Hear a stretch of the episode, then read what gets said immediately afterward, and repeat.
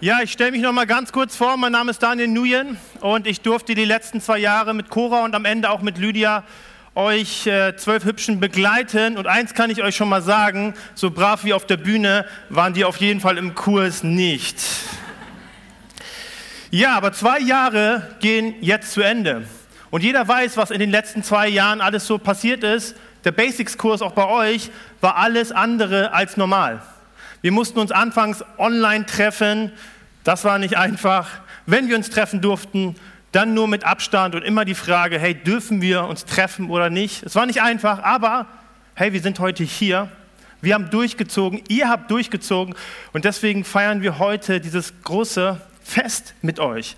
Ihr habt jetzt die Basics des Glaubens und ihr habt selber schon im Theaterstück gesagt, jetzt liegt es an euch, was ihr damit anstellt. Ihr habt im Theaterstück schon anklingen lassen, dass so eine Entscheidung gar nicht so einfach ist, aber ihr entscheidet jetzt, wie eure weitere Reise mit Gott aussehen mag. Aber eins ist sicher, wir lassen euch auf dieser weiteren Reise nicht einfach ziehen, ohne dass wir euch Gottes Segen zusprechen.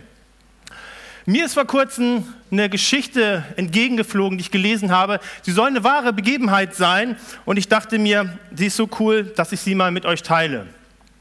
Also sie handelt von einem Lehrer und der war durch so eine ganz besondere Angewohnheit bekannt. Jedes Mal, wenn er seine Schüler begrüßt hat, hat er sich danach vor ihnen verneigt. Und die anderen Lehrer haben davon mitbekommen und haben gesagt, hm, was ist das denn für eine komische Geste? Und sie fragten ihn, warum er das tat. Und er sagte zu ihnen, ich verneige mich deshalb vor den Schülern, weil ich ja nicht weiß, ob einer von ihnen vielleicht ein Genie oder zukünftiger Nobel, Nobelpreisträger sein könnte. Das ist zweifellos ungewöhnlich. Und stellt euch mal vor, ich hätte mich jeden Sonntag, wo wir uns getroffen haben, für euch verneigt. Hättet ihr das überhaupt ernst nehmen können? Und wenn ich ganz ehrlich bin, ich weiß nicht, ob ich mich wirklich bei euren wilden Bande dazu bewegen hätte können. Aber das Interessante an dieser Geschichte ist, er wirft eine ganz spannende Frage auf. Mit welchen Augen, mit welcher persönlichen Grundhaltung wir eigentlich Menschen begegnen? Ist es ein verächtlicher Blick nach dem Motto, pff, der taugt doch oder die taugt das sowieso nichts? Oder ist das dieser Richterblick, der Wohlwollen und Strafe ganz genau an der äh, Leistung abmisst? Oder ist es ein liebevoller, wertschätzender Blick, der vielleicht sogar in dem anderen etwas sieht, was er selber noch nicht sieht? Und auf die Schüler hatte dieser Blick scheinbar einen spürbaren Einfluss. Selbst Jahre später sprachen sie noch davon und sagten, dass diese Haltung, dieser Blick, den der Lehrer für diese Schüler hatte, einen, ihnen geholfen hat, ihren eigenen Weg zu finden.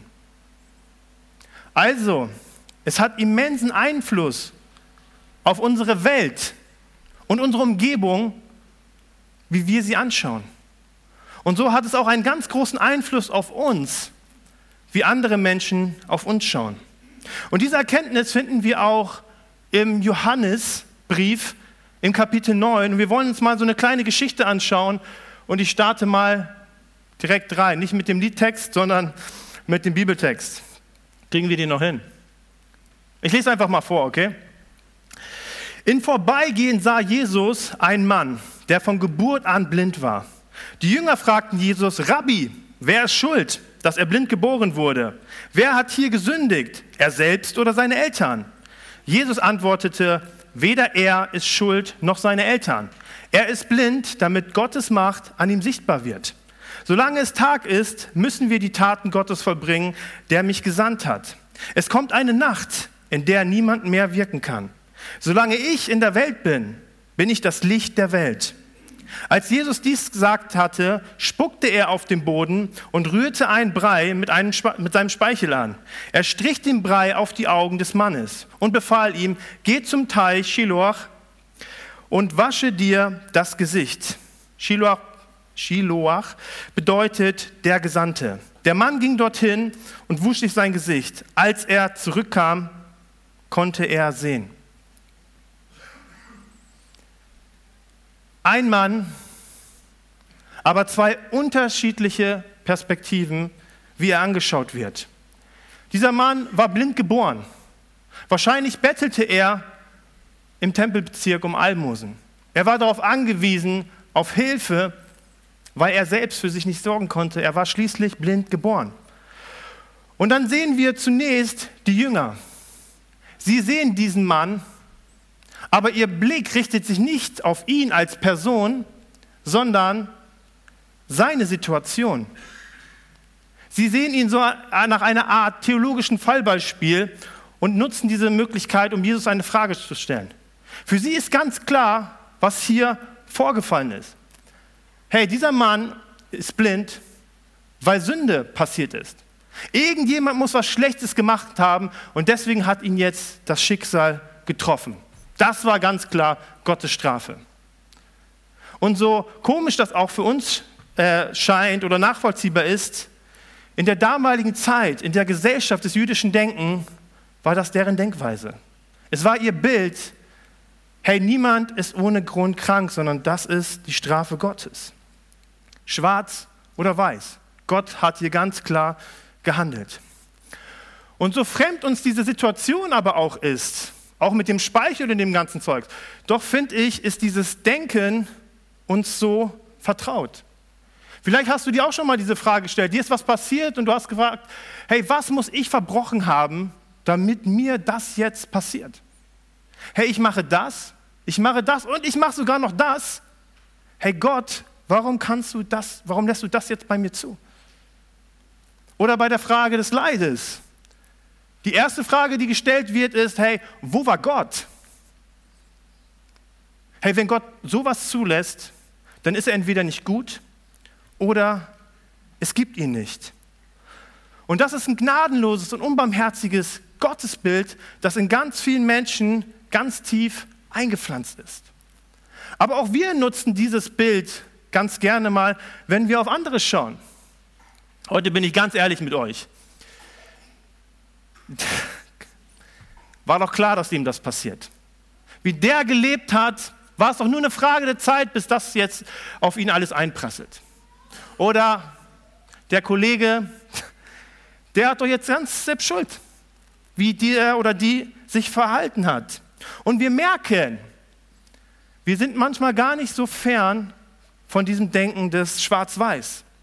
Und ich glaube, es hat damit zu tun, dass es unsere Welt einfach einfacher macht. Es ist so viel einfacher, die Welt in schuldig und unschuldig einzuteilen. Hey, der ist gut und der ist böse. Schwarz und weiß aufzuteilen. Und wenn wir ehrlich sind, die letzten zwei Jahre haben uns das auf eine erschreckliche Weise gezeigt. Corona hat es uns gezeigt. Es ist so viel einfach, bei jemand anderen Schuld zu identifizieren, weil wenn der andere schuldig ist, hey, dann muss ich doch gar keine Verantwortung übernehmen. Weil ich kann da gar nichts tun, ich kann da gar nichts dafür. Die Ursache liegt ja in der Schuldigkeit des anderen. Ich würde natürlich gerne, aber das ist halt sein Schicksal.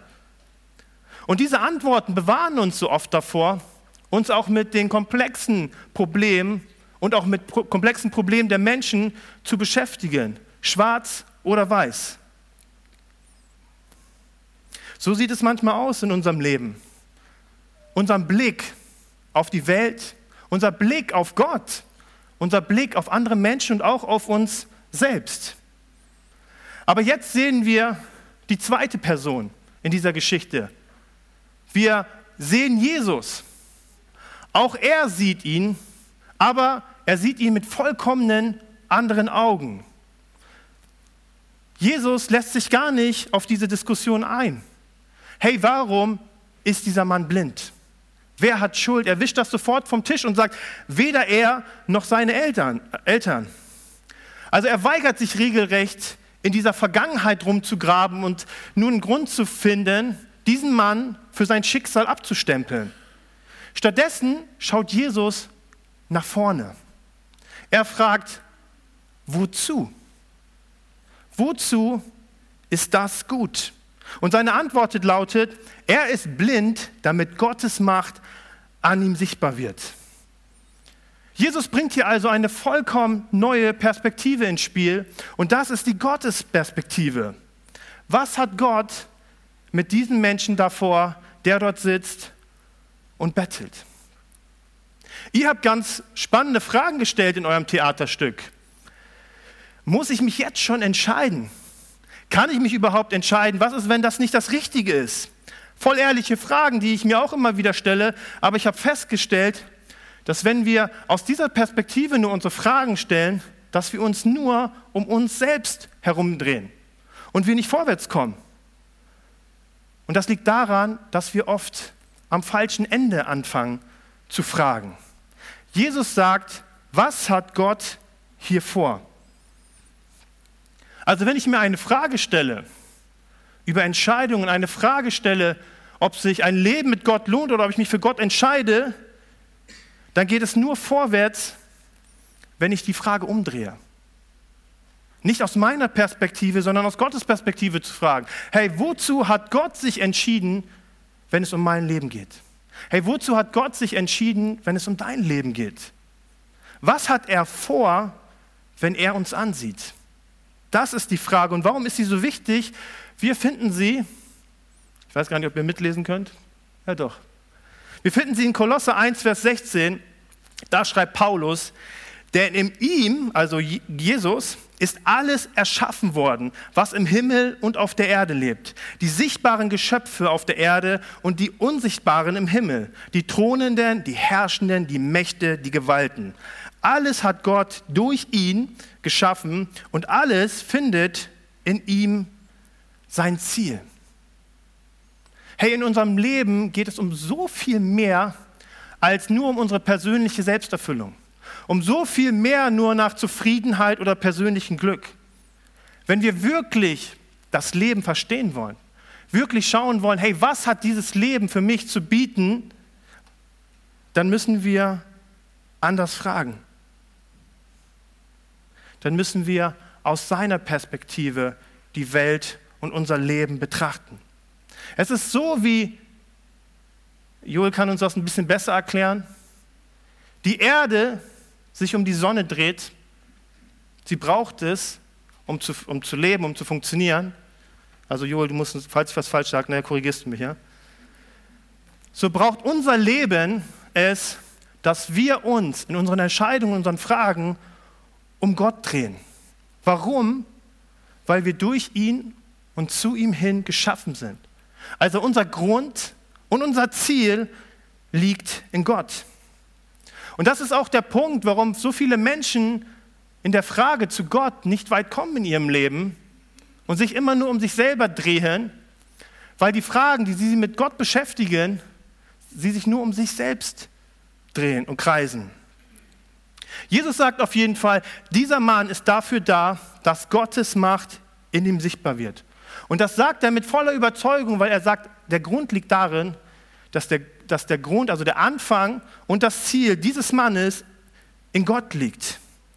Und ihr müsst euch mal vorstellen, was das für eine starke Aussage ist über einen Menschen, der eigentlich nur zu bemitleiden ist. Jesus sagt diese Aussage, die alle um ihn herum niemals glauben könnten. Selbst er wird es wahrscheinlich nicht geglaubt haben, aber Gott hatte diese Perspektive auf sein Leben. Und deswegen ist es nicht entscheidend, es kommt nicht darauf an, was wir sehen, sondern entscheidend ist, was Gott sieht. In dir und in mir. Weil wir in ihm geschaffen sind und wir in ihm sein Ziel haben. Und was erleben wir?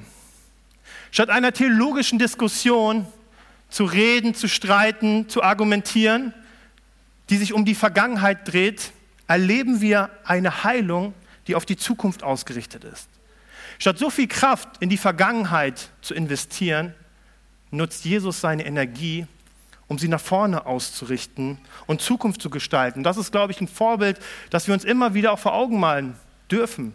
Hey, wie viel beschäftigen wir uns mit Vergangenheit, anstatt die Zukunft zu gestalten. Aber die Frage, die schlussendlich heute für uns alle in diesem Raum steht, ist, hey, was ist dein Blick? Was ist dein Bild von Gott? Und damit haben wir uns die letzten zwei Jahre immer wieder beschäftigt. Hey, wer ist eigentlich dieser Gott, der sich in der Bibel vorstellt? Darf er sich uns, dir und mir, wirklich so zeigen, wie er wirklich ist? Oder soll er so sein, wie unser gesellschaftliches Denken da ist? Oder wie es selbst vorgehen? Und ich darf euch beruhigen. Selbst die Jünger, die Schritt und Tritt ihm gefolgt sind, jeden Tag Jesus hautnah erlebt haben, waren vollkommen auf dem Holzweg. Auch sie erlebten Gott an diesem Tag auf eine ganz neue Art und Weise. Aber wir, wenn wir die Geschichte weiterlesen, ich wollte jetzt nicht zu viel Bibeltext heute mitbringen, erfahren wir auch von anderen Menschen. Anderen Menschen, die diesen Mann gesehen haben, der vorher blind war und auf einmal sehen konnte, aber sie waren so sehr in diesem Schwarz-Weiß-Denken gefangen. Sie diskutierten, sie argumentierten, war der jetzt wirklich blind? Ist das überhaupt in Ordnung, dass dieser Mann überhaupt am Sabbat, also an einem Sonntag, geheilt wird? Sie hatten so viele Argumente, sie hatten so viele Gründe, aber am Ende begegneten sie nicht Jesus. Aber da ist dieser eine Mann, den wir wahrscheinlich gar nicht beachten würden. Er war blind, aber er begegnete Jesus. Er ließ sich auf diese Begegnung mit Jesus ein und er erlebte etwas in seinem Leben, wovon er niemals hätte zu träumen gewagt. Hey, da ist jemand, der mich sieht. Da ist jemand, der sich mir zuwendet und der ganz genau weiß, was in mir los ist und was passiert. Und all das, was vorher auf diesem Mann lag, sein Schicksal, dass sein Leben damit gebrandmarkt war, hey, du bist schuld und das ist dein Schicksal, das ist deine Identität. All das, was die Menschen über ihn gedacht haben und dieses erfahrene Leid. Jesus nahm es hinweg und er eröffnete ihm eine Zukunft, in der Gottes Macht Einfluss nahm. Und das ist das Spannende an dieser Geschichte. Dieser Mann konnte nicht nur einfach wieder sehen, so was für uns Alltag ist, sondern Gott machte viel mehr. Sein Leben hatte eine vollkommen neue Perspektive, die seinem Leben eine ganz neue Richtung gab. Hey, dass Gott etwas mit seinem Leben zu tun hat. Dass Gott sich für ihn interessiert. Dass Gott einen Plan für sein Leben und ein Ziel für sein Leben hat und dass Gottes Möglichkeiten so viel größer sind, als er es selber vorstellen konnte. Hey, und das ist eine, das ist was passiert, wenn eine Begegnung mit Jesus stattfindet. Jesus selbst sagt in diesem Text, ich bin das Licht der Welt. Und Jesus sagt uns heute Morgen, hey, ich möchte dich erleuchten. Ich möchte Licht in dein Leben bringen. Und er möchte dir eine Perspektive geben, eine Welt eröffnen, die du vorher nicht kanntest. Eine Zukunft voller Hoffnung und voller Farbe. Und vielleicht habt ihr das in den letzten zwei Jahren erlebt. Vielleicht auch nicht. Aber das Coole an dieser Geschichte ist, dass sie uns zeigt, wie Jesus uns begegnet. Auch wenn diese ganze Sache mit dem Speichel so ein bisschen skurril für uns wirkt, aber ganz ehrlich, wir haben uns alle schon mal den Daumen geleckt oder eine Wunde geleckt. Also das war in der damaligen Zeit eine ganz ergebende Gewohnheit. Aber wesentlich ist auch nicht der Speichel. Jetzt haben wir uns alle den Speichel eingebrannt. Ne? Heute ging es um Speichel. Sondern das Interessante ist, dass Jesus ihn in diese Begegnung mit hineinnimmt und beteiligt. Mit dem, was Jesus zu ihm sagt, also er schmiert ihm das Zeug in die Augen und er sagt, geh hin zu dem Wasser. Er gibt ihm einen Auftrag und mit dem, was Jesus ihm gibt, macht er sich auf den Weg. Und ihr müsst euch mal vorstellen, der Kerl war blind. Das war nicht so, dass hier äh, eine Flasche Wasser stand, sondern er musste sich auf den Weg machen und er sah nichts. Er tastete sich bis zum Wasser. Wahrscheinlich hat er komische Blicke bekommen. Vielleicht ist er zwei, dreimal auf die Nase gefallen und musste wieder aufstehen, aber er ging weiter. Und das finde ich so stark an dieser Geschichte, so bemitleidenswert diese Geschichte mit dieser Person anfängt, so wird diese Person 2000 Jahre später ein Vorbild für die Kirchengeschichte. Weil er das genommen hat, was Jesus ihm gegeben hat und sich auf den Weg gemacht hat. Vielleicht passieren Dinge nicht sofort, und brauchen Zeit. Hey, aber wenn wir dem folgen, was Jesus uns sagt, dann wird er uns darin begegnen. Das hat er versprochen. Wenn wir das, was Jesus uns sagt, das nehmen und uns damit auf den Weg machen, dann wird er sich uns zeigen. Und er wird mit seinem Licht uns Augen öffnen und uns eine Welt zeigen, die voll von seinem Einfluss ist. Es ist spannend, oder? Schaut euch diesen Mann an. Blind, vollkommen unfähig für sein Leben zu sorgen. Und Gott tut etwas Unglaubliches in seinem Leben. Hey, was kann in unserem Leben passieren, wenn wir wie dieser Mann Gottes Wort Vertrauen schenken und uns mit dem auf den Weg machen, was er uns geben möchte? Die Band darf gerne schon auf die Bühne kommen. Aber das ist es auch, was ihr in eurem Theaterstück gesagt habt. Diese Entscheidung muss jeder von uns selbst treffen. Jeder muss sich entscheiden, möchte ich dem vertrauen, was Jesus sagt? Möchte ich mich auf dem Weg machen oder bleibe ich lieber in dem, was ich kenne und was mir gewohnt ist? Aber das wollen wir heute nicht tun. Wir möchten euch heute segnen. Wir möchten all das Gute, was Jesus in seinem Wort sagt, möchten wir euch heute zusprechen.